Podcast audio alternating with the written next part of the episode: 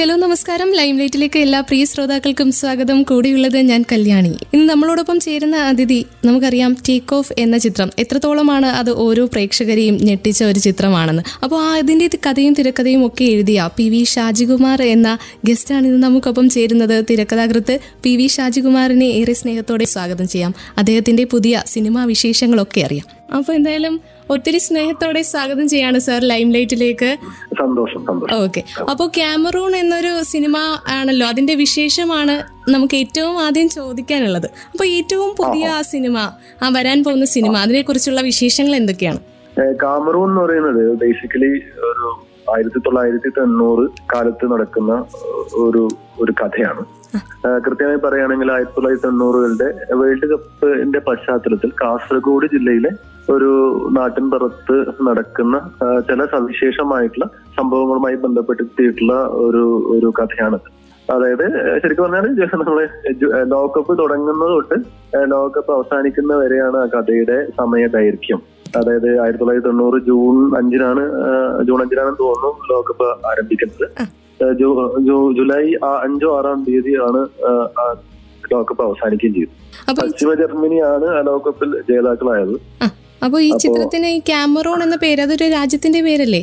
അപ്പൊ അതങ്ങനെ സെലക്ട് ചെയ്യായിരുന്നു? അതോ നമുക്ക് ഈ ക്യാമറോൺ വെച്ചാൽ അത് ആ- കാമറൂൺ എന്ന വിളിപ്പേരുള്ള ഒരു ചെറുപ്പക്കാരനാണ് ഈ സിനിമയിലെ പ്രധാനപ്പെട്ട കഥാപാത്രം. Okay okay. അപ്പോ കാമറൂൺ എന്ന കാമറൂണിൻ എന്ന രാജ്യം ആ ലോകകപ്പിൽ മത്സരിക്കുന്നുണ്ട്. അവരുടെ ആദ്യത്തെ ഉദ്ഘാടന മത്സരം കാമറൂണും അർജന്റീനയും തമ്മിലായിരുന്നു.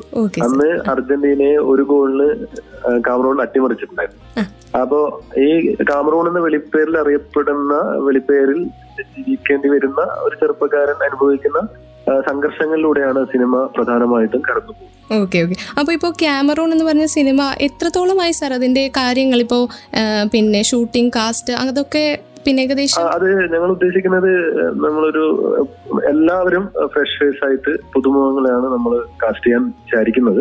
അപ്പൊ അതിന്റെ ഓഡിഷൻ കോൾ നടന്നുകൊണ്ടിരിക്കുകയാണ്. ഓഡിഷൻ നടന്നുകൊണ്ടിരിക്കുകയാണ്. ഡിസംബറിലാണ് നമ്മൾ ഷൂട്ടിംഗ് പ്ലാൻ ചെയ്യുന്നത്. പ്ലാൻ ചെയ്യുന്നത്. അപ്പൊ എന്തായാലും അതൊരു പ്രാരംഭ ഘട്ടത്തിൽ ശരിക്കും ഒരു ബഡിങ് സ്റ്റേജിലായിട്ടേ ഉള്ളൂ അല്ലേ സാർ ആ അല്ല അതിപ്പോ തിരക്കഥ കഴിഞ്ഞു മറ്റ് ചർച്ചകളൊക്കെ കഴിഞ്ഞു. ഷൂട്ടിംഗ് പ്രോസസ്സാണ് അതിന്റെ മെയിൻ ഒരു ഒരു ഒരു പകുതി പിന്നിട്ടു എന്ന് പറയാം. അതെ അതൊരു ഗ്രോത്തിലാണെന്ന് പറയാം അപ്പോ. ബഡിങ്.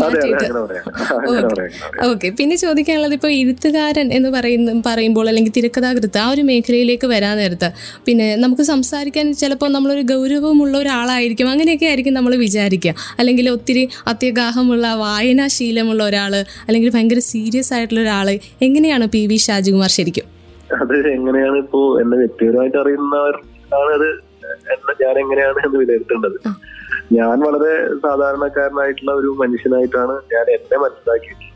കാരണം നമ്മളൊരു നാട്ടിൻപുറത്താണ് ജനിച്ചതും ജീവിച്ചതും. ഇപ്പോ ജോലിയുടെ ഭാഗമായിട്ട് കൊച്ചി എന്ന നഗരത്തിൽ ജീവിക്കുന്നു എന്നേ ഉള്ളൂ. അതിനപ്പുറത്ത് നാട്ടിൻപുറത്തിന്റെതായിട്ടുള്ള സ്നേഹവും ഒരു എന്താ പറയാ നിഷ്കളങ്കതയൊക്കെ കൈമുതലായിട്ട് കൊണ്ടു നടക്കണം എന്ന് ആത്മാർത്ഥമായിട്ട് ആഗ്രഹിക്കുന്നതാണ് അപ്പൊ അത് അതിന്റെ ഒരു കൈവഴികൾ ചിലപ്പം എഴുത്തിൽ കടന്നു വന്നിട്ടുണ്ടാവാം. അതെ അപ്പോൾ ഈ നാട്ടിൻപുറത്തുകാരനാണെന്ന് പറയുമ്പോൾ പെട്ടെന്ന് ചോദിക്കാവുന്നത് സാറ് നെഹ്റു കോളേജിലും പിന്നെ ബിരുദാനന്തര ബിരുദം ചെയ്തതും കാസർഗോഡ് തന്നെയായിരുന്നു അല്ലേ. കാസർഗോഡ് വിട്ട് എങ്ങും പുറത്തേക്ക് പോവാതെ അവിടെ തന്നെ നാട്ടിൻപുറത്തുകാരനായി. അത് ആ നാടിനോടുള്ള ഇഷ്ടം കൊണ്ടും സ്നേഹം കൊണ്ടും അല്ലെങ്കിൽ നമ്മുടെ നാടിനോടുള്ള ആ ഒരു സാറിന്റെ ഒരു സ്നേഹം അതൊക്കെ കൊണ്ടാണോ? എന്തുകൊണ്ടാണ് നാട്ടിൽ തീർച്ചയായും. എനിക്ക് ഒന്നാമത് ഭയങ്കരമായിട്ട് അസുഖമുള്ള ഒരാളാണ് ഇപ്പോഴും അങ്ങനെ തന്നെയാണ്. കാരണം എന്തെങ്കിലും ഒരു അവസരം കിട്ടിയാൽ നാട്ടിലേക്ക് തിരിച്ചു പോകാൻ ആഗ്രഹിക്കുന്ന ഒരാളാണ് എന്റെ ഉള്ളിൽ ഇപ്പോഴുള്ളത്. അപ്പോ ആ, നാട്ടിൽ തന്നെ ജീവിക്കണം നാട്ടിൽ തന്നെ കാര്യങ്ങൾ ചെയ്യണം. അപ്പൊ നാട്ടിലെത്തുന്നതിന്റെ ഒരു സുരക്ഷിതത്വവും സമാധാനവും മറ്റും എനിക്ക് നഗരകേന്ദ്രീകൃതമായിട്ടുള്ള ജീവിതം കിട്ടിയിട്ടില്ല. ഇപ്പോ ഞാനിപ്പോ കോഴിക്കോട് ജോലി ചെയ്തിട്ടുണ്ട് കൊച്ചി കൊല്ലത്ത് ജോലി ചെയ്തിട്ടുണ്ട് കൊച്ചിയിൽ ഉണ്ടായിട്ടുണ്ട്. പല നഗരങ്ങളിലും താമസിക്കുകയും സഞ്ചരിക്കുകയും ഒക്കെ പല പല നഗരങ്ങളിലേക്ക് സഞ്ചരിക്കുകയൊക്കെ ചെയ്തിട്ടുണ്ട്. പക്ഷെ അവിടെയൊക്കെ എന്നെ ഒരു കുറച്ചു ദിവസം നിൽക്കുമ്പോൾ തന്നെ ഞാൻ പോലും അറിയാതെ ഞാൻ വല്ലാതെ അരക്ഷിതമായിട്ടുള്ള ഒരു അവസ്ഥയിലേക്ക് അരക്ഷിതമായിട്ടുള്ള മാനസിക അവസ്ഥയിലേക്ക് എത്തിപ്പെടാറുണ്ട്. അപ്പൊ ഇതൊന്നും എനിക്ക് എന്റെ ഞാൻ ജനിച്ച നാട് തരാറില്ല. എന്ത് എന്ത് പ്രശ്നങ്ങൾ ഉണ്ടെങ്കിലും എന്ത് പ്രതിസന്ധികൾ ഉണ്ടെങ്കിലും അത് മറി അത് മറികടക്കാനുള്ള അപാരമായിട്ടുള്ള ഒരു ഊർജം നമ്മൾ ജനിച്ച ഞാൻ ജനിച്ച നാട് എനിക്ക് തന്നിട്ടില്ല അത് എല്ലാവർക്കും ഇങ്ങനെ ആയിരിക്കും എന്നാണ് എന്റെ ഒരു വിശ്വാസം. അപ്പൊ എപ്പോഴും നാട്ടിലേക്ക് തിരിച്ചു പോകാൻ ആഗ്രഹിക്കുന്ന ഒരാൾ എന്നിൽ ഇപ്പോഴും ഉണ്ട്. അതെ സാറ് അയാൾ മരിച്ചിട്ടില്ല ഇതുവരെ. അതെ തുടക്കത്തിൽ പറഞ്ഞ പോലെ തന്നെ നൊസ്റ്റാൾജി ശരിക്കും ഒരു അസുഖം തന്നെയാണ് അല്ലേ? പിടിവിട്ട് കഴിഞ്ഞാൽ ഒരു രക്ഷയില്ലെന്ന് പറയാം. അതെ അതെ തീർച്ചയായിട്ടും. അപ്പോൾ പിന്നെയും ചോദിക്കണം അപ്പോൾ ഒരുപാട് വായന ശീലമുള്ള ആളാണോ? ഈ ഒരു എഴുത്തിലേക്ക് കടന്നു വരാനായിട്ടുള്ള ഒരു പ്രേരണ ഇവിടെ നിന്നാണ്. അത് ഞാൻ അത് അങ്ങനെ അതിന്റെ ഉത്തരം തേടിപ്പോയാൽ ഞാൻ എന്റെ കുട്ടിക്കാലത്തേക്ക് പോകേണ്ടി വരും. കുട്ടിക്കാലത്ത് ഞാൻ എന്റെ വീട് കാസർഗോഡ് ജില്ലയിലെ മടിക്കി എന്ന ഗ്രാമത്തിലാണ്. അപ്പൊ അവിടെ എന്റെ വീട്ടിന് തൊട്ടടുത്ത് ഒരു ഗ്രാമീണ വായനശാല ഉണ്ടായിരുന്നു അപ്പൊ ആ വായനശാലയിൽ നമ്മൾ നമ്മുടെ സമയം കിട്ടുന്ന നേരങ്ങളിൽ പോയിട്ട് പുസ്തകങ്ങൾ എടുക്കാറുണ്ടായിരുന്നു. അപ്പോ അവിടുന്ന് വായിച്ച പുസ്തകങ്ങളിൽ നിന്നാണ് സാഹിത്യത്തോടുള്ള ഒരു അടുപ്പം ഉണ്ടാകുന്നത്. അപ്പോ ഒരുപാട് പുസ്തകങ്ങൾ കുട്ടിക്കാലത്ത് വായിച്ചിട്ടുണ്ട് എന്നാണ് എന്റെ ഒരു വിശ്വാസം. അപ്പൊ അവിടുന്ന് വായിച്ചിട്ടുള്ള പുസ്തകങ്ങളിൽ നിന്നാണ് എഴുത്തുകാരനാവാം എന്നുള്ള ഒരു കഥകൾ എഴുതാം എന്നുള്ള ഒരു ആഗ്രഹം ഉള്ളിലുണ്ടാവുന്നത് അതിപ്പോ അതിനൊരു പ്രധാനപ്പെട്ട ഒരു സംഭവം പറയുകയാണെങ്കിൽ ഇപ്പൊ എം ടി വാസുദേവൻ നായർ മലയാളത്തിലെ എഴുത്തിന്റെ കാരണവരായിട്ടുള്ള എം ടി വാസുദേവൻ നായരുടെ കൃതികളാണ് എന്നെ എഴുത്തിലേക്ക് നയിക്കാനുള്ള പ്രധാനപ്പെട്ട പ്രേരണ. അതായത് എം ടി എപ്പോഴും എം ടിയുടെ കൃതികളുടെ ഒരു പ്രമേയ പരിശ്രമം എന്ന് പറയുന്നത് അദ്ദേഹം ജനിച്ച അദ്ദേഹം ജീവിച്ച കൂടല്ലൂർ എന്ന അദ്ദേഹത്തിന്റെ നാട്ടിലെ നാട്ടിലെ കഥ കഥാപാത്രങ്ങളാണ് എപ്പോഴും കഥകളിലെ കഥകളിലും നോവലുകളിലും മുഖ്യമായും കടന്നു വന്നിട്ടുള്ളത്. അപ്പോ അത് ഞാൻ ആ കഥകളിലൂടെയും നോവലുകളുടെയും നോവലുകളുടെയും നോവലുകളിലൂടെയും കടന്നു പോകുമ്പോഴാണ് എന്തുകൊണ്ട് എനിക്ക് എന്റെ നാടിനെ കുറിച്ച് എഴുതി കൊടുക്കാനുള്ള ഒരു തോന്നലുണ്ടാകുന്നത് അങ്ങനെയാണ് ഞാൻ കഥയിലേക്ക് കടന്നു വരുന്നത്. ശരിയാണ്. ശരിക്കും പറഞ്ഞാൽ എം ഡിയുടെ കഥ നമ്മൾ എല്ലാ കഥകളും അല്ലെങ്കിൽ നോവലുകളും നോക്കുമ്പോൾ ശരിക്കും പറഞ്ഞാൽ അതിൽ ഇമ്പോർട്ടന്റ് ആയിട്ട് നിൽക്കുന്ന ആ ഒരു കഥ നടക്കുന്ന പരിസരം അല്ലെങ്കിൽ ആ സ്ഥലത്തെക്കുറിച്ചുള്ള കഥ പറച്ചിലാണ് കൂടുതലും എം ഡിയിൽ കാണാൻ കഴിയുക അല്ലേ? അപ്പൊ അത് തന്നെയാണ്. തന്നെയാണ്. പരിസരം എപ്പോഴും എം ടിയുടെ ജന്മനാടായിട്ടുള്ള കൂടല്ലൂരുമായിട്ട് അഭേദ്യമായിട്ട് ബന്ധപ്പെട്ട് കിടക്കുന്നു. അതെ അതിൽ നിന്ന് അത് അപ്പൊ അങ്ങനെ ആ കഥകളിലൂടെ കടന്നു പോകുമ്പോഴാണ് നമുക്ക് എന്തുകൊണ്ട് എന്റെ നാടിനെ കുറിച്ച് തോട്ട് പ്രോസസ് വർക്ക് ചെയ്യുന്നത്. പ്രോസസിന്റെ ഭാഗമായിട്ടാണ് റൈറ്റിംഗിലേക്ക് അങ്ങനെ ആദ്യ കഥാസമാഹാരം ജനം വന്നതും കോളേജിൽ പഠിക്കുന്ന സമയത്തായിരുന്നു അല്ലേ? ആ അതെ ആ. അതായത് ഞാൻ കാസർഗോഡ് എഞ്ചിനീയറിംഗ് കോളേജിലാണ് എം സി എ കഴിഞ്ഞ എം സിയുടെ M C A final final year അവസാന വർഷ വിദ്യാർത്ഥിയായിരിക്കുന്ന സമയത്താണ് ഡി സി ബുക്സ് ജനം പ്രസിദ്ധീകരിക്കുന്നത്. അതെ. പിന്നീട് അപ്പോഴും ഈ ഒരു സിനിമയിലേക്ക് വരണം അല്ലെങ്കിൽ തിരക്കഥ എഴുത്തിനെ കുറിച്ചുള്ള ഒരു ചിന്ത അപ്പോഴും ഉണ്ടായിരുന്നോ? ഈ സിനിമയോടുള്ള ഇല്ല ഇല്ല അത് തീർച്ച തീർച്ചയായും ഉണ്ടാവാൻ സാധ്യത വളരെ കുറവാണ്. കാരണം എന്ന് വെച്ചാൽ നമ്മളുടെ ഈ നമ്മളുടെ ജില്ല കാസർഗോഡാണല്ലോ. തിരുവനന്തപുരം കേരളത്തിലെ ഏറ്റവും വടക്കേറ്റത്തുള്ള ഒരു ജില്ലയാണ്. പൊതുവെ സിനിമയ്ക്കൊന്നും അങ്ങനെ കടന്ന് ഇപ്പോൾ സിനിമയിലേക്ക് ഒരുപാട് ആളുകൾ വരുന്നുണ്ട്. അന്നും സിനിമയെ കുറിച്ച് നമുക്ക് സിനിമ രംഗത്ത് പ്രവർത്തിക്കുക നമുക്ക് ചിന്തിക്കാൻ പോലും ആവാത്തൊരു ഒരു ഒരു സാമൂഹിക സാഹചര്യം അവിടെയുണ്ട്. അപ്പൊ അതുകൊണ്ട് സിനിമ അന്നേ കുട്ടിക്കാലം തൊട്ട് ഒരുപാട് സിനിമകൾ കാണുമായിരുന്നു. പിന്നെ സിനിമയെ ഗൗരവത്തോട് സമീപിച്ച് നല്ല സിനിമകൾ ഫിലിം ഫെസ്റ്റിവലിൽ പോവാറുണ്ടായിരുന്നു പോകാറുണ്ടായിരുന്നു. നല്ല സിനിമകൾ കാണാൻ കിട്ടാവുന്ന അവസരങ്ങളൊന്നും കളയുമായിരുന്നില്ല. അതൊക്കെ സംഭവിക്കുന്നുണ്ട്. പക്ഷെ സിനിമ തിരക്കഥയുടെ ഒരു വഴികളിലേക്ക് പോകുമെന്ന് ഞാൻ ഒരിക്കലും വിചാരിച്ചതേ ഇല്ല. അത് യാദൃച്ഛികമായിട്ടാണ് അതിലേക്ക് എത്തിപ്പെടുന്നത്. അത് മറ്റേ നമ്മുടെ എന്റെ ഒരു കഥ മാധ്യമ ആഴ്ചപ്പതിപ്പിൽ പ്രസിദ്ധീകരിച്ചിട്ടുണ്ടായിരുന്നു. പതിനെട്ട് പ്ലസ് എന്നാണ് ആ കഥയുടെ പേര്. ആ കഥ കഥയാണ് എന്നെ സിനിമയിലേക്ക് ആദ്യം കൊണ്ടുപോകുന്നത് എന്ന് പറയാം. അത് രണ്ടായിരത്തി പതിമൂന്നിൽ കന്യക ടാക്കീസ് അല്ലേ?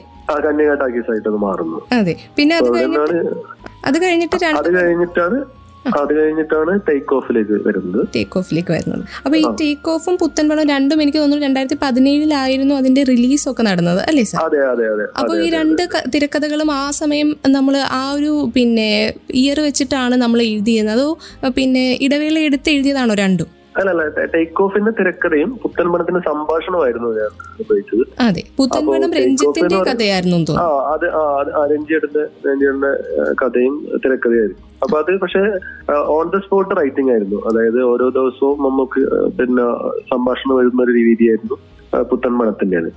പക്ഷെ ടേക്ക് ഓഫ് എന്ന് പറയുന്നത് ഓൾറെഡി നമ്മൾ എഴുതി തയ്യാറാക്കിയിട്ടുള്ള ഒരു സ്ക്രിപ്റ്റ് ആയിരുന്നു. അപ്പൊ അതുകൊണ്ട് നമുക്ക് അതിന്റെ ഒരു ഒരു ഒരു എന്താ പറയാ സമയബന്ധിതമായിട്ടുള്ള പ്രശ്നങ്ങൾ ഇല്ലായിരുന്നു. പിന്നെ ചോദിക്കാനുള്ളത് ഇപ്പോൾ തിരക്കഥ എഴുത്തിലേക്ക് വരുന്ന കാര്യം കാര്യം പറയുമ്പോൾ വിഷ്വൽ എലമെന്റ്സ് ആണ് കൂടുതലും നമ്മൾ ഇമ്പോർട്ടൻസ് കൊടുക്കുക. അപ്പോൾ കഥ എഴുതുമ്പോഴും നമ്മൾ സാറിന്റെ കഥകൾ നോക്കുകയാണെങ്കിലും ആ ഒരു വിഷ്വൽ എലമെന്റിന് കുറവൊന്നുമില്ല. പിന്നെ ആ ഒരു ഗ്രാമത്തിന്റെ കുറിച്ച് പറയുമ്പോൾ അല്ലെങ്കിൽ ഗ്രാമാന്തരീക്ഷത്തിന്റെ ആ ഒരു നൈർമല്യവും ഭംഗിയൊക്കെ നിറഞ്ഞു നിൽക്കുന്ന ഒരു കഥ കഥകൾ കൂടിയാണ്. അപ്പോൾ ഈ കഥകൾ എഴുതുന്ന സമയത്ത് മനസ്സിൽ കണ്ടെഴുതുന്ന തരത്തിലാണോ സാറിന്റെ എഴുത്ത് രീതി? അത് അങ്ങനെയാണ്. അത് അത് നമ്മൾ മനഃപൂർവം പിന്നെ ഉണ്ടാക്കിയെടുത്തതല്ല എന്ന് പറയാം. കാരണം അത് ആദ്യ കഥാസമാരം തൊട്ട് എല്ലാവരും പറയുന്ന ഒരു സാധനമാണ്. കഥ കഥകൾ വായിക്കുമ്പോൾ നമുക്ക് ദൃശ്യങ്ങളായിട്ട് മനസ്സിൽ കാണാൻ കഴിയുന്നുണ്ടെന്നുള്ളത് അപ്പോ അത് ഞാൻ മനഃപൂർവം ഉണ്ടാക്കിയെടുത്തതല്ല എന്ന് ആവർത്തിക്കട്ടെ. അതായത് നമ്മൾ ഉള്ളിൽ ഇങ്ങനെ ഒരു വിഷ്വൽ ആയിട്ടാണ് ഞാൻ കാര്യങ്ങളൊക്കെ കാണുക. അത് എല്ലാ എഴുത്തുകാരും അങ്ങനെ ആയിരിക്കുമെന്നാണ് എനിക്ക് തോന്നുന്നത്. നമ്മൾ വിഷ്വലി ഭയങ്കരമായിട്ട് ഒരു കഥ എഴുതുമ്പോൾ ആ സ്ഥലം എന്റെ മനസ്സിൽ തെളിയും. അതിലെ കഥാപാത്രങ്ങളുടെ രൂപം അല്ലെങ്കിൽ കഥാപാത്രങ്ങൾ സംസാരിക്കുമ്പോൾ അയാളുടെ മാനവസ്ഥങ്ങൾ അയാളുടെ മുഖത്തെ ഭാവങ്ങൾ അല്ലെങ്കിൽ അയാളുടെ ശരീരത്തിലെ ഭാവമാറ്റങ്ങൾ ഒക്കെ നമ്മളുടെ മനസ്സിലേക്ക് ഇങ്ങനെ ചെറുപ്പം തൊട്ടേ പതിഞ്ഞു വരുന്നത് കൊണ്ടാവാം അത് എഴുത്തിലേക്ക് പിന്നെ പരകായം ചെയ്യുമ്പോൾ അതിൽ വിഷ്വലായിട്ട് വായിക്കുന്നവന് തോന്നുന്നതിനുള്ള പ്രധാനപ്പെട്ട കാരണം. അത് നമ്മൾ അങ്ങനെ അങ്ങനെ ശീലിച്ചു പോയി. ഇനിയിപ്പോ അത് മാറ്റാൻ പറ്റില്ല. അതെ അതൊരു ശീലത്തിന്റെ ഭാഗമായി. എങ്ങനെയോ എന്നിലേക്ക് വന്നതാണ്. അങ്ങനെ ഒരു ഉത്തരവാണ്.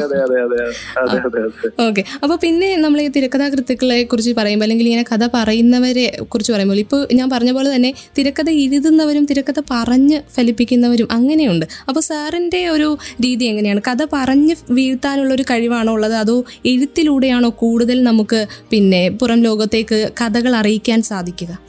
അല്ല ഞാൻ അങ്ങനെ ഒരു ഒരു വലിയ കഥ പറച്ചിലായിട്ടൊന്നും ഞാൻ സ്വയം അവകാശപ്പെടുന്നില്ല. എനിക്ക് തോന്നിയിട്ടുള്ള ഒരു കാര്യം എന്ന് പറയുന്നത് കഥയിൽ തിരക്കഥയെക്കാളും എന്നെ എപ്പോഴും ആകർഷിക്കുന്നതും ഞാൻ ആഗ്രഹിച്ചു പോകുന്നതും നിരന്തരമായിട്ട് സർഗാത്മകമായിട്ടുള്ള രചനകൾ. തിരക്കഥ എന്ന് പറയുന്നത് കുറച്ചും കൂടെ സാങ്കേതികമായിട്ടുള്ള ഒരു ഒരു റൈറ്റിംഗ് ആണല്ലോ. പക്ഷെ കൂടുതൽ കഥകൾ എഴുതുക നോവൽ എഴുതുക എന്നുള്ളതാണ് എനിക്ക് ഒറ്റക്കിരുന്ന് ചെയ്യേണ്ട ഒരു പ്രവൃത്തിയാണ്. അതിന്റെ ഒരു സുഖം ഉണ്ട് ഫിക്ഷൻ റൈറ്റിംഗ്. അപ്പൊ ആ ഫിക്ഷൻ റൈറ്റിംഗിലൂടെ നിരന്തരം സഞ്ചരിക്കുക എന്നുള്ളതാണ് എന്റെ ആഗ്രഹം.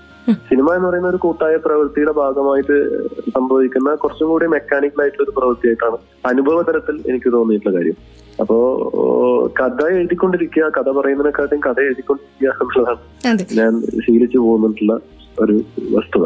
അതെ അപ്പൊ ഇങ്ങനെ കഥ എഴുതിക്കൊണ്ടിരിക്കുക എന്ന് പറയുന്ന സമയത്ത് നമ്മുടെ മനസ്സിലേക്ക് എങ്ങനെയാണ് സാർ? ഐഡിയാസ് ഒക്കെ പെട്ടെന്ന് നമുക്ക് ഇങ്ങനെ ക്ലിക്ക് ചെയ്യുന്നതാണോ? അതോ എങ്ങനെയാണ് സാർ തേടി പോകാറുണ്ടോ കഥകളെ? ആദ്യ ആദ്യ ആദ്യകാലത്ത് എഴുത്തിന്റെ ആദ്യകാലത്ത് എനിക്ക് ഭയങ്കര കൺഫ്യൂഷൻ ഉണ്ടായിരുന്നു. എങ്ങനെയാണ് കഥയുടെ പ്രമേയം മനസ്സിലേക്ക് വരിക? അപ്പൊ നമ്മൾ ഈ പ്രമേയത്തിന് വേണ്ടി നമ്മൾ ആദ്യമൊക്കെ എന്താ പറയാ തേടി നടക്കുമായിരുന്നു. ഒരു സബ്ജക്ട് കിട്ടുന്നില്ലല്ലോ ഒരു ത്രെഡ് വരുന്നില്ലല്ലോ എന്നുള്ളത്. പക്ഷെ പിന്നെ പിന്നെ നമ്മൾ we are we are to ആ ആ വഴിയിലേക്ക് നമ്മൾ വീണു പോവുകയാണ്. അപ്പൊ ആ ആ- വഴി നമ്മുടേത് മാത്രമാണ്. നമ്മൾ ഒറ്റയ്ക്ക് സഞ്ചരിക്കുകയാണ്. അപ്പൊ ആ ഒറ്റയ്ക്ക് സഞ്ചരിക്കുന്ന ഈ ഇരുട്ട് നിറഞ്ഞൊരു വഴിയിലൂടെ നടക്കുമ്പോൾ നമുക്ക് ആ വഴിയിലൂടെ നടന്നേ മതിയാവൂ. നമുക്ക് അറ്റത്തെത്തിയേ മതിയാവൂ എന്നുള്ള ഘട്ടം വരുമ്പോൾ നമ്മളിലേക്ക് സബ്ജക്റ്റുകൾ വരും എന്നാണ് എനിക്ക് തോന്നുന്നത്. ഇപ്പൊ പുസ്തകം വായിക്കുമ്പോൾ ഒരു സുഹൃത്തിനോട് സംസാരിക്കുമ്പോൾ ഉറങ്ങുമ്പോൾ സ്വപ്നത്തിൽ ഒക്കെ കഥകൾ വരും. അല്ലെങ്കിൽ ഒരു സിനിമ കാണുമ്പോൾ കഥ വന്നേക്കാം.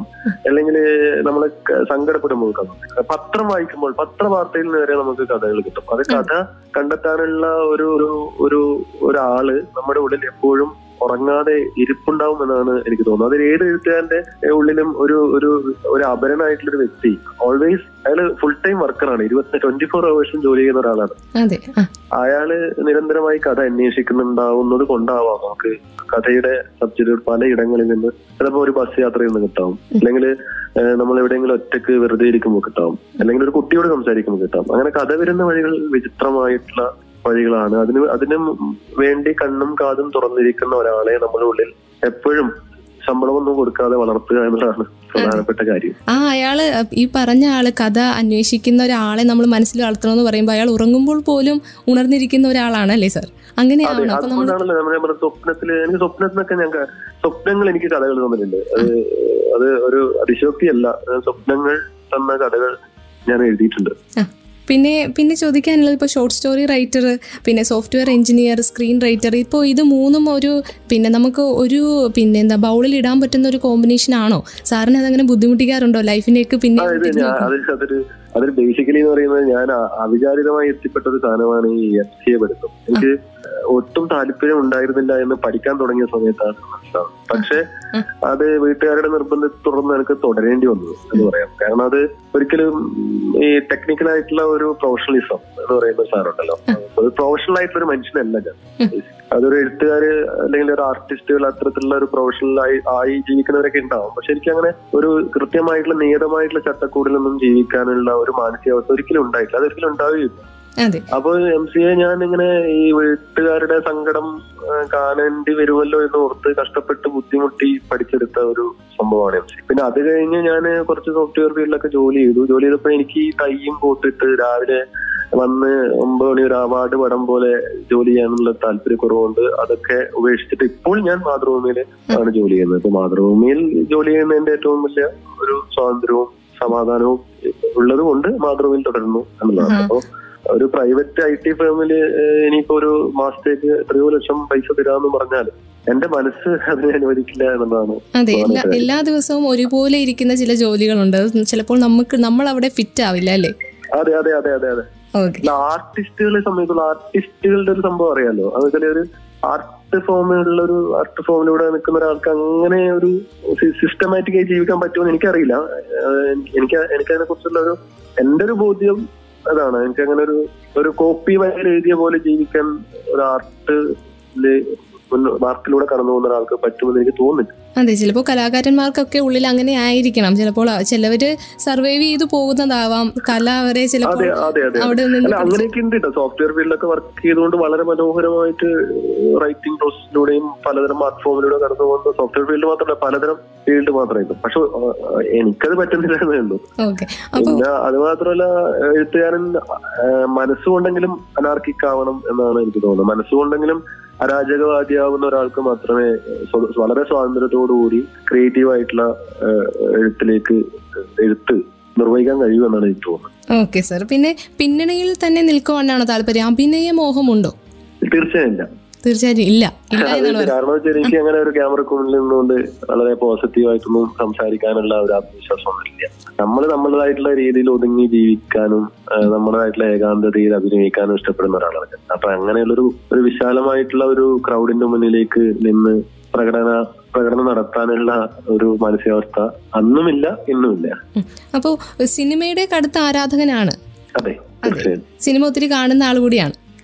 അപ്പോൾ ഈ ഒരു ഒ ടി ടി റിലീസുകളിൽ ഏറ്റവും ഇഷ്ടപ്പെട്ട ഒരു സിനിമ ഏതെന്ന് ചോദിച്ചാൽ ഒരെണ്ണമായി എടുത്തു പറയാൻ എന്തെങ്കിലും ബുദ്ധിമുട്ടുണ്ടാകുമോ? അപ്പൊ നമ്മൾ ഒരു സിനിമയെ കുറിച്ച് ചോദിക്കുമ്പോൾ നമുക്ക് ഇപ്പോ പറയുകയാണെങ്കിൽ അങ്ങനെ പറയുന്നതിൽ അർത്ഥമില്ല ഒരുപാട് ഒ ടി ടി മലയാള സിനിമകൾ കണ്ടിട്ട് ഹിന്ദി മറ്റു ഭാഷകളിലെ പടങ്ങളൊക്കെ കണ്ടിട്ടുണ്ട്. പക്ഷെ മലയാള സിനിമ സ്പെസിഫൈ ആയിട്ട് പറഞ്ഞു പറഞ്ഞു പറയുകയാണെങ്കിൽ ഈ അടുത്ത് വന്ന എന്താ പറയാ ഹോം എന്ന സിനിമ പലതരങ്ങളിൽ പലതലങ്ങളിൽ എന്നെ ഇഷ്ടപ്പെടുത്തിയ ഒരു സിനിമയാണ്. ജോജി അതിന്റെ ഒരു അതിന്റെ ഒരു പൊളിറ്റിക്സും ഉണ്ട്. അത് കെ ജി ജോർജിന്റെ ഇരകളുടെ ഒരു എക്സ്റ്റൻഷൻ ആയിട്ടാണ് അത് എന്നെ വല്ലാതെ ഹോം ചെയ്തിട്ടില്ല. വല്ലാതെ ഒരു ഒരു തരത്തിൽ ഇഷ്ടപ്പെടുത്തിയ ഒരു പടമാണ്. അങ്ങനെ അങ്ങനെയുള്ള കുറെ പടങ്ങളുണ്ട്. മലയാള സിനിമ വളരെ വളരെ ഗംഭീരങ്ങളായിട്ടുള്ള ആശയങ്ങളുമായി ആശയങ്ങളോ ആശയങ്ങളുമായും വളരെ എന്താ പറയാ വളരെ വ്യത്യസ്തമായിട്ട് മേക്ക് ചെയ്തുകൊണ്ട് വളരെ ഗംഭീരമായിട്ടുള്ള പെർഫോമൻസുകൾ കൊണ്ട് മലയാള സിനിമ ഭയങ്കരമായിട്ടുള്ള നല്ല രീതിയിൽ മുന്നോട്ടേക്ക് പോയിക്കൊണ്ടിരിക്കുകയാണെന്നുള്ള ഒരു സന്തോഷം എനിക്കുണ്ട്. അതെ അതെ.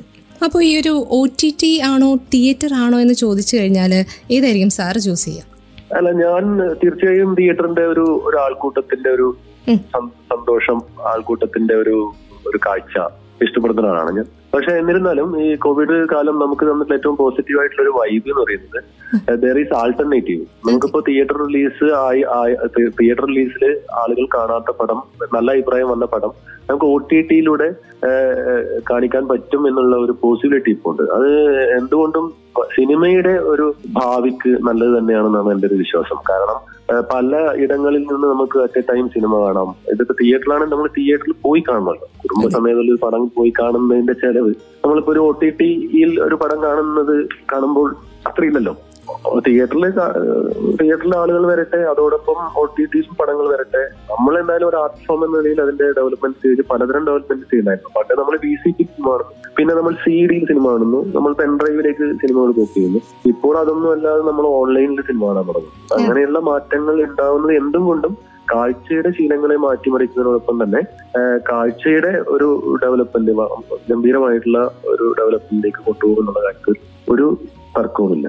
അതെ തീർച്ചയായിട്ടും. പിന്നെ എഴുത്തുകാരനെ കുറിച്ച് പറയുമ്പോൾ അല്ലെങ്കിൽ എഴുത്തുകാരെ കുറിച്ച് പൊതുവേ നമ്മൾ പറയുമ്പോൾ ഇങ്ങനെ ഞാൻ തുടക്കത്തിലേ പറഞ്ഞതുപോലെ കുറച്ച് സീരിയസ് ആകും. നമുക്ക് ചെന്ന് മുട്ടാൻ അല്ലെങ്കിൽ നമുക്ക് സംസാരിക്കാൻ പറ്റുമോ എന്നൊക്കെ പേടിച്ച് ഉള്ള ആളുകളുമുണ്ട് അപ്പോൾ എങ്ങനെയാണ് സാർ എങ്ങനെയാണ് തമാശകളൊക്കെ പറയുന്ന ആളാണോ തമാശകൾ? ഞാൻ അങ്ങനെ ബേസിക്കലി വളരെ വളരെ വളരെ വളരെ പാവം ആയിട്ടുള്ള ഒരു മനുഷ്യനാണ് എനിക്കങ്ങനെ ആളുകളോട് മസിൽ പിടിച്ചൊന്നും സംസാരിക്കുമ്പോ എനിക്ക് തന്നെ കുറ്റമൊന്നും അപ്പൊ നമ്മൾ ശീലിച്ചതല്ലേ നമുക്ക് പാലിക്കാൻ പറ്റും. അപ്പോ എന്നെ സംബന്ധിച്ചിടത്തോളം ആസ് എ പേഴ്സൺ ഞാൻ ആളുകളോട് വളരെ വളരെ സ്നേഹത്തോടുകൂടി സൗഹാർദ്ദത്തോടും കൂടി ഇടപെടാൻ ആഗ്രഹിക്കുന്ന ഒരാളാണ് ഞാൻ. അപ്പോ ആരെയും ബുദ്ധിമുട്ടിക്കരുത് ആരെയും ആരും ഒരു ജീവിതമുണ്ട്. ഇതിനാണ് നമ്മളിങ്ങനെ മസിൽ പിടിച്ച് ജീവിക്കുന്നത് എന്ന് ജീവിതത്തിന്റെ നിരർത്ഥകത എല്ലാ അർത്ഥത്തിലും വായനയിലൂടെ ബോധ്യപ്പെട്ട അല്ലെങ്കിൽ പലതരം അനുഭവങ്ങളിലൂടെ ബോധ്യപ്പെട്ടതാണ് ഞാൻ. അപ്പൊ അതുകൊണ്ട് തന്നെ എന്റെ അടുക്കലേക്ക് എത്തുന്ന ഏതൊരു മനുഷ്യനെയും ഞാൻ സങ്കടപ്പെടുത്തിയോ അല്ലെങ്കിൽ വേദനിപ്പിച്ചോ തിരിച്ചയക്കാറില്ല. അങ്ങനെ അവരെ വേദനിപ്പിച്ചിട്ട് അയച്ചിട്ടുണ്ടെങ്കിൽ അത് എന്നെയാണ് ബാധിക്കുന്നത് എന്റെ മനസ്സിനെയാണ് ബാധിക്കുന്നത് എന്നുള്ള ഒരു കൃത്യമായിട്ടുള്ള ബോധ്യം മറ്റൊരാൾക്കാളും എനിക്കുണ്ട്. അത് പാലിക്കാൻ ഞാൻ ശ്രമിക്കുന്നു. ഓക്കെ. പിന്നെ ചോദിക്കാനുള്ളത് ഇപ്പോൾ ഫാമിലിയെ കുറിച്ച് സാറ് പറഞ്ഞു പിന്നെ അവരുടെ ഒരു നിർബന്ധത്തിന് അല്ലെങ്കിൽ അവരുടെ അവർക്കൊരു ആശ്വാസമാകാനാണ് സോഫ്റ്റ്വെയർ എഞ്ചിനീയർ അല്ലെങ്കിൽ ആ എം സി എ പഠനമൊക്കെ തുടർന്നത്. അപ്പോൾ ആ ഇരിക്കുന്ന സമയത്താണ് ഈ ജനം എന്ന് പറഞ്ഞ ആ ഒരു കഥാസമാഹാരം വരുന്നത്. എങ്ങനെയായിരുന്നു അവരുടെ ഒരു ആദ്യ പ്രതികരണം? അത് ഭയങ്കര ഒരു തമാശയാണ്. കാരണം എന്റെ വീട്ടിൽ എന്റെ കഥകൾ വായിക്കുന്ന ആരും ഇല്ല എന്നുള്ളതാണ് ഏറ്റവും പ്രധാനപ്പെട്ട കാര്യം. അതായത് നമ്മളൊരു നാട്ടിൻപുറത്ത് ഫാമിലിയാണ് അമ്മ കൃഷിപ്പണിയാണ്. പിന്നെ ഏട്ടൻ രണ്ട് ഏട്ടന്മാര് രണ്ട് ചേച്ചിമാര്. അപ്പൊ അവരാരും തന്നെ എന്റെ കഥകൾ പിന്നെ വായിച്ചിട്ടേ ഇല്ല എന്നുള്ളതാണ് എനിക്ക് ഏറ്റവും സമാധാനപ്പെടുത്തുന്ന ഒരു കാര്യം. സമാധാനപ്പെടുത്തുന്ന അത് കാര്യം. ആ ഇനി കാരണം അതിന് അതിന്റെ ഒരു വിമർശനത്തിനപ്പുറത്ത് അത് എന്റെ നാട്ടിലത്തെ ആളുകളുടെ ഒരു അനുഭവ ലോകമായതും വീട്ടിലത്തെ ആളുകളുടെ അനുഭവ ലോകമായതുകൊണ്ട് അത് ഏത് രീതിയിൽ അവരെ അവരെടുക്കും എന്നുള്ള കാര്യത്തിൽ എനിക്ക് എപ്പോഴും പ്രശ്നമുണ്ടായി. അപ്പൊ അതുകൊണ്ട് ആരും വായിക്കാത്തതിന്റെ സുഖം എല്ലാ കാലത്തും ഉണ്ടായിരുന്നു. ഇപ്പൊ പക്ഷെ ഒരു ആൾക്കാർ വീട്ടിലത്തെ കുടുംബത്തിലെ ആൾക്കാർ വായിക്കുന്നുണ്ട് എന്നുള്ളതൊക്കെ ഉണ്ട്. പക്ഷെ ആദ്യകാലത്ത് അതിന്റെ ഒരു ഒരു സമാധാനം ഉണ്ടായിരുന്നു. ആരും വായിക്കാതിരിക്കുന്ന പിന്നെ തിരക്കഥയിലേക്ക് വന്നപ്പോഴെങ്ങനെയായിരുന്നു അവരുടെ ഒരു സപ്പോർട്ട് തിരക്കഥയിലൊക്കെ ഞാൻ എത്തിപ്പെടുന്നൊന്നും അവർ വിചാരിച്ചതല്ല. തിരക്കഥയുടെ ഒരു മേഖലയിലേക്ക്. കാരണം ഇത് ഒരു പ്രാന്തം പണി എന്നാണ് അമ്മ അപ്പം പറയുന്നത്. ഒരു വേറെ പണിയില്ല. സ്വന്തം ജീവൻ നയിച്ചുകൊണ്ടിരിക്കുകയാണെന്ന് പറഞ്ഞിട്ട് കണ്ട വീട്ടിലേക്ക് വരുന്ന ആളുകളൊക്കെ ആളുകളോടൊക്കെ എന്നെ കുറിച്ച് തെറി പറയും അമ്മ. ഈ കഥ എഴുതുന്നുണ്ട് കഥ എഴുതി ജീവിതം കളഞ്ഞവൻ എന്നായിരുന്നു പണ്ടേ അമ്മ പറയാറുള്ളത് ഇപ്പോഴും ആ- ഒരു അഭിപ്രായത്തിൽ നമുക്ക് വലിയ വ്യത്യാസമൊന്നുമില്ല. ഇതുകൊണ്ട് സാമ്പത്തികമായിട്ടൊരു സുരക്ഷിതത്വമൊന്നും കിട്ടത്തില്ല.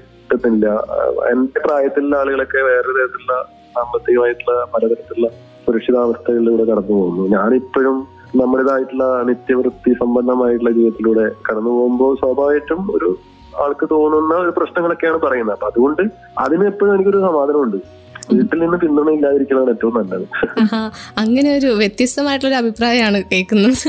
ആ വീട്ടിൽ നിന്ന് നമ്മൾ പിന്തുണ ഇപ്പൊ ഈ ഇപ്പോഴത്തെ കാലത്തുള്ള ഒരു പ്രധാനപ്പെട്ട പ്രശ്നം. നമ്മളിപ്പോ ഒരു വീട്ടിലെ കുട്ടി അല്ലെങ്കിൽ ഒരു പാട്ട് പാടിയാൽ അല്ലെങ്കിൽ ഒരു ഡാൻസ് കളിച്ചാൽ അത് ഫേസ്ബുക്കിലും അല്ലെങ്കിൽ വാട്സപ്പിലും മറ്റ് സോഷ്യൽ മീഡിയകളൊക്കെ ഇട്ട് ലൈക്ക് വാങ്ങുകയും അത് ഷെയർ ചെയ്തു കഴിഞ്ഞാൽ ഷെയർ ചെയ്ത് ചെയ്യുന്നവര് എന്താ പറയാ അഭിരമിക്കുന്നവരാണ് പല മാതാപിതാക്കളും കുടുംബങ്ങളും കുടുംബാംഗങ്ങളും ഒക്കെ പക്ഷെ അത് എനിക്ക് തോന്നുന്നത് അവരുടെ ഫ്യൂച്ചറിനെ പലതരത്തിൽ ബാധിക്കുന്ന ഒരു സംഭവമായിട്ടാണ് എനിക്ക് അനുഭവം എനിക്ക് തോന്നിയിട്ടുള്ള ഒരു കാര്യം.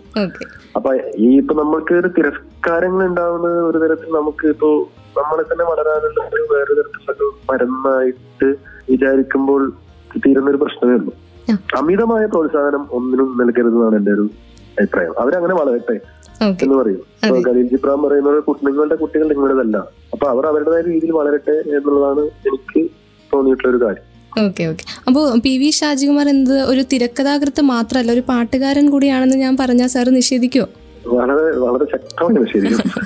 പാട്ടുകൾ ഇഷ്ടമാണോ പാട്ടുകൾ വളരെ ഇഷ്ടമാണ്. ജിയോ സംഗീതം സംഗീതം സിനിമ സാഹിത്യ സാഹിത്യം. ഈ മൂന്ന് കാര്യങ്ങൾക്ക് വേണ്ടി ജന്മം ഉണ്ടായിരുന്നെങ്കിൽ കുട്ടിക്കാലത്ത് ഒരു എനർജി ഉണ്ടല്ലോ. ഫുട്ബോളിനോടും ക്രിക്കറ്റിനോടൊക്കെ ഒരു ആഗ്രഹം ഉണ്ടായിരുന്നു. ഇപ്പോ സിനിമ സംഗീതം സാഹിത്യം മാത്രമാണ് ജീവിതത്തിൽ ഭയങ്കര ഏറ്റവും ആനന്ദം തരുന്ന മൂന്ന് ലഹരികൾ. അതെ ആസ്വദിക്കാനുള്ള ഒരു കഴിവ് മാത്രമേ എനിക്കുള്ളൂ അതാണ് പറയുന്നത്. ആ അതെ അതെ. പിന്നെ എനിക്ക് എന്റേതായിട്ടുള്ള ഇടങ്ങളിൽ ഞാൻ ഒറ്റയ്ക്ക് നിൽക്കുന്ന ഇടങ്ങളിൽ ഞാൻ പാടാറുണ്ട്. അത്. എനിക്ക് തന്നെ അത് ഞാൻ ഞാൻ ഞാൻ തന്നെ റെക്കോർഡ് ചെയ്ത് ഞാൻ തന്നെ കേൾക്കാം. ഓക്ഷാന്തി ഓഷാദിന്റെ രഞ്ജി പണിക്കർ എന്ന് പറയുന്ന കഥാപാത്രമുണ്ട്.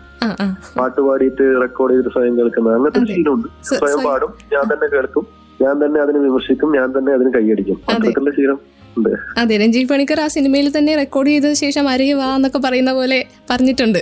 ഇല്ല ഞാൻ ആരും വിളിക്കില്ല. അതെ ഞാൻ വേറെ ആരും വിളിച്ചു കേൾപ്പിക്കില്ല. അത്തരത്തിലൊരു ക്രൂ ക്രൂരതയൊന്നും ഞാൻ ചെയ്യാറില്ല. ഞാൻ എന്നെ തന്നെ കേൾപ്പിക്കുകയാണ് ചെയ്യാറ്. എന്നെ തന്നെ കേൾപ്പിക്കുക എന്നിട്ട് ഞാൻ അതിന് അഭിനന്ദനം അർപ്പിക്കും അങ്ങനെ ഞാൻ തന്നെ അഭിനന്ദിക്കും. ഞാൻ തന്നെ കൈയടിക്കും.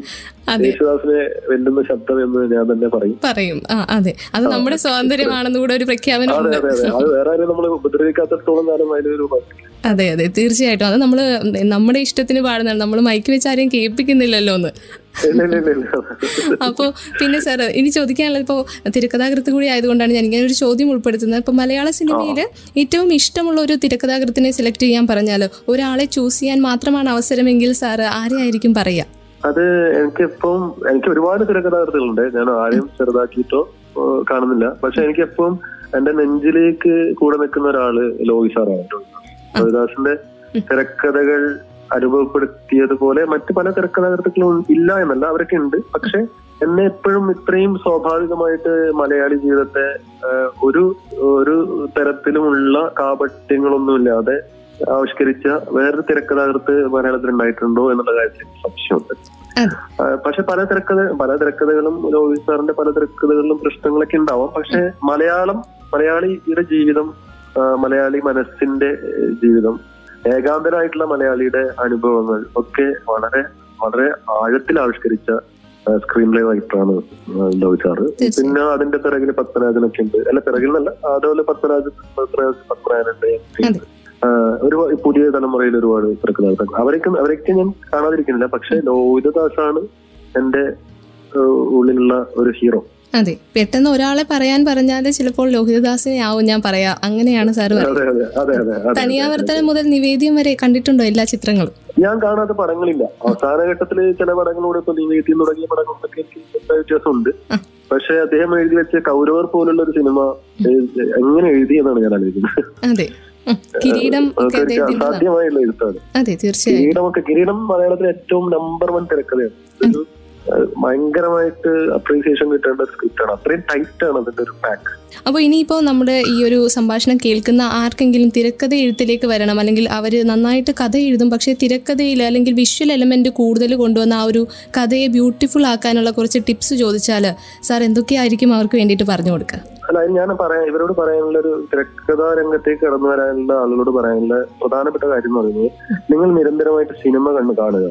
അത് മലയാളത്തിലെ സിനിമകൾ മാത്രമല്ല വിദേശ സിനിമകൾ കാണുക. അത് മറ്റേ നിങ്ങൾ കോപ്പി അടിക്കാൻ വേണ്ടി. പക്ഷെ സിനിമയുടെ ഒരു കൾച്ചറിലേക്ക് നമ്മൾ ഒരു കൾച്ചർ സിനിമയുടെ ഒരു സാംസ്കാരിക ജീവിതം നമ്മളുടെ മനസ്സിലേക്ക് നമ്മുടെ ലൈഫിലേക്ക് കൊണ്ടുവരാനുള്ള ഒരു ശ്രമത്തിന്റെ ഭാഗമായിട്ടാണ്. നിരന്തരമായി സിനിമ കാണുക. അതോടൊപ്പം നിരന്തരമായി വായിക്കുക എന്നതാണ് ഒരുപാട് പുസ്തകങ്ങൾ വായിക്കുകയും ഒരുപാട് സിനിമകൾ കാണുകയും ചെയ്യുന്ന സിനിമ എഴുതാൻ ആഗ്രഹിക്കുന്ന ഒരാൾക്ക് കുറച്ചും കൂടെ ചില വെളിച്ചങ്ങൾ ഇവിടെ നിന്ന് കിട്ടും എന്നുള്ളതാണ് എനിക്ക് എന്നെ സംബന്ധിച്ചിടത്തോളം എനിക്ക് തോന്നിയിട്ടുള്ള ഒരു കാര്യം. Okay okay. അപ്പോൾ എന്തായാലും ഈ സിനിമ കാണുക വായിക്കുക എന്ന ഈ ഒരു രണ്ട് കാര്യങ്ങൾ കൊണ്ട് ഒരു ചെറിയ കഥയെ ഭയങ്കര ബ്യൂട്ടിഫുൾ ആയിട്ടുള്ള ഒരു വിഷ്വൽ എക്സ്പീരിയൻസ് ആക്കി മാറ്റാനായിട്ട് നമുക്ക് സാധിക്കും. പറ്റും പറ്റും പറ്റുമെന്നാണ് എന്റെ ഒരു തോന്നൽ. പിന്നെ നമ്മൾ ഗ്രാഹിച്ചെടുക്കുന്ന ഒരു ഒരു ആഖ്യാന രീതി ഒരു വിഷ്വൽ സങ്കല്പവും ഒക്കെ ചേരുമ്പോൾ ഉണ്ടാവുന്ന ഒരു റിസൾട്ട് ഉണ്ടല്ലോ. അത് തീർച്ചയായും സംഭവിക്കും എന്നുള്ളതാണ് എനിക്ക് തോന്നുന്നത്. കാരണം പുതിയ കാലത്തെ കുട്ടികളൊക്കെ ഇപ്പൊ ബിടെക്കുകളിലും പഠിക്കുന്ന കുട്ടികളാണ് ഇപ്പൊ ഭയങ്കര തിരക്കാലത്തിലൊക്കെ ആയിട്ട്. ഗംഭീര സിനിമകൾ എടുക്കുന്നത്. അപ്പൊ അവരൊക്കെ നിരന്തരമായി സിനിമകൾ കാണുന്നുണ്ട്. പുതിയ കുട്ടികളൊക്കെ ഏതെങ്കിലും ഒരു സിനിമ കോപ്പി കാറ്റാണെന്നെല്ലാം പറയും. കോപ്പി അടിച്ചത് അപ്പൊ അവർ ഈ സിനിമാ പാരഡൈസ് ക്ലബൊക്കെ ഉണ്ട്. അതിലൊക്കെ നിരന്തരമായി സിനിമയെ കുറിച്ച് ചർച്ച ചെയ്യുന്ന ഏറിയ പങ്കും പുതിയ കുട്ടികളാണ്. അവർ കാണാത്ത സിനിമകളില്ല. അപ്പൊ അവർക്ക് അവരുടെ സിനിമയുടെ ഒരു ഭാഷ കൃത്യമായിട്ട് അറിയാം. അതുകൊണ്ട് തന്നെ പുതിയ കുട്ടികൾ നമ്മളെക്കാളും വളരെ ഗംഭീരമായിട്ടുള്ള പ്രതിഭയുള്ള കുട്ടികളാണ് നമ്മുടെ വിഷയമില്ല അതുകൊണ്ട് അവർ അവർ നമ്മൾക്ക് തരുന്ന ഉപദേശങ്ങളെ കുറിച്ചാണ്. അവർ നമ്മളോട് എന്ത് പറയുന്നതിനെ കുറിച്ചാണ്. എന്ന് പറയുമെന്ന് കേൾക്കാനാണ് ഞാൻ ആഗ്രഹിക്കുന്നത്. അതെ ഞാനത് പറയാൻ വരുമായിരുന്നു ശരിക്കും പറഞ്ഞാൽ നമുക്ക് അവരിൽ നിന്നും കൂടി പഠിക്കാനുണ്ട് അല്ലേ? അതെ അതെ. ഞാൻ അവർ പറയുന്നത് കേൾക്കാനാണ് ആഗ്രഹിക്കുന്നത്. അതെ അതെ. അപ്പോൾ ഇനി ലാസ്റ്റ് ആയിട്ട് ചോദിക്കാനുള്ള ഇപ്പോൾ ക്യാമറൂൺ എന്നതാണ് പുതിയ സിനിമാ വിശേഷം. അപ്പോൾ പുതിയ മറ്റ് സിനിമാ പ്രോജക്റ്റുകൾ എന്തെങ്കിലും അണിയറയിലുണ്ടോ? അണിയറയിലുണ്ട് പക്ഷെ അത് വെളിപ്പെടുത്താനായിട്ടില്ല എന്നുള്ളതാണ് വാസ്തവം. അപ്പോ രണ്ട് മൂന്ന് സബ്ജക്റ്റുകൾ ഇവിടെ ഇങ്ങനെ ചർച്ച നടക്കുന്നുണ്ട്. ഉടൻ തന്നെ വെളിപ്പെടുത്താനാവട്ടെ എന്ന് സ്വയം ആഗ്രഹിക്കുന്നു. ഓക്കെ സാർ എന്തായാലും അങ്ങനെ തന്നെ നടക്കട്ടെ എന്ന് നമ്മൾ എല്ലാവരും പ്രത്യാശിക്കുകയാണ്. ഇത്രയും സമയം നമുക്കൊപ്പം ചേർന്നതിന് ഒത്തിരി നന്ദി സാർ ഒത്തിരി സ്നേഹം. എന്തായാലും ഇത്രയും നേരം സംസാരിക്കാൻ കഴിഞ്ഞാലും ഈ എഫ് എമ്മിന്റെ ഭാഗമായിട്ട് നിൽക്കാനും കഴിഞ്ഞതിൽ ഏറെ സന്തോഷമുണ്ട്.